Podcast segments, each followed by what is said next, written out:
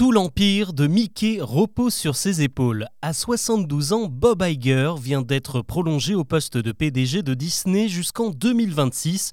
Confirmation que la firme qui pèse 161 milliards de dollars a besoin d'un capitaine aguerri pour tenir la barre en pleine tempête.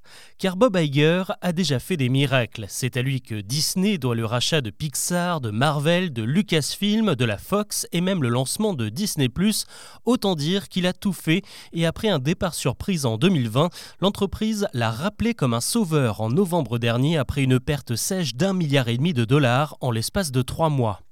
Sauf que cette fois, Bob Iger n'est pas vraiment là pour vendre du rêve. Ces derniers mois, il a engagé une profonde transformation chez Disney, à commencer par quelques mesures économiques d'urgence. La fin du télétravail en janvier dernier pour tous les salariés, 7000 licenciements dans le groupe annoncé le mois suivant, l'abandon des projets autour du métaverse ou encore le prix de l'abonnement à Disney ⁇ qui a été revu à la hausse, autant de décisions qui ont permis de récupérer quelques 5 milliards de dollars. Un autre changement majeur, c'est la réorganisation de l'entreprise en trois entités bien distinctes. Disney Entertainment, qui gère les films et le streaming, Disney Parks, qui a logiquement la main sur les parcs d'attractions, et ESPN, la division sport.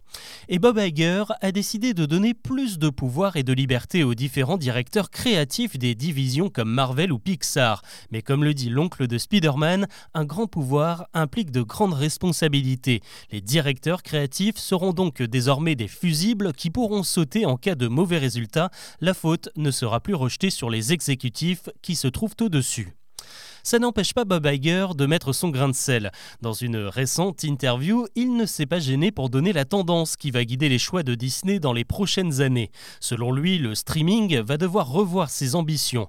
À l'avenir, on verra de moins en moins de sorties exclusives sur la plateforme comme des Pixar car elles ont visiblement fait baisser l'affluence dans les salles de ciné tout en réalisant des scores assez décevants sur Disney ⁇ C'est le cas par exemple de Soul ou d'Alerte Rouge. Même chose pour les séries Marvel qui vont se faire plus discrètes à l'avenir. Pour Bob Iger, il y en a trop et elles font perdre l'intérêt des films au ciné comme le dernier Ant-Man.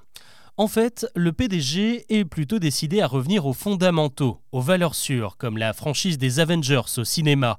On annonce aussi un cinquième volet pour Toy Story et une troisième aventure pour La Reine des Neiges.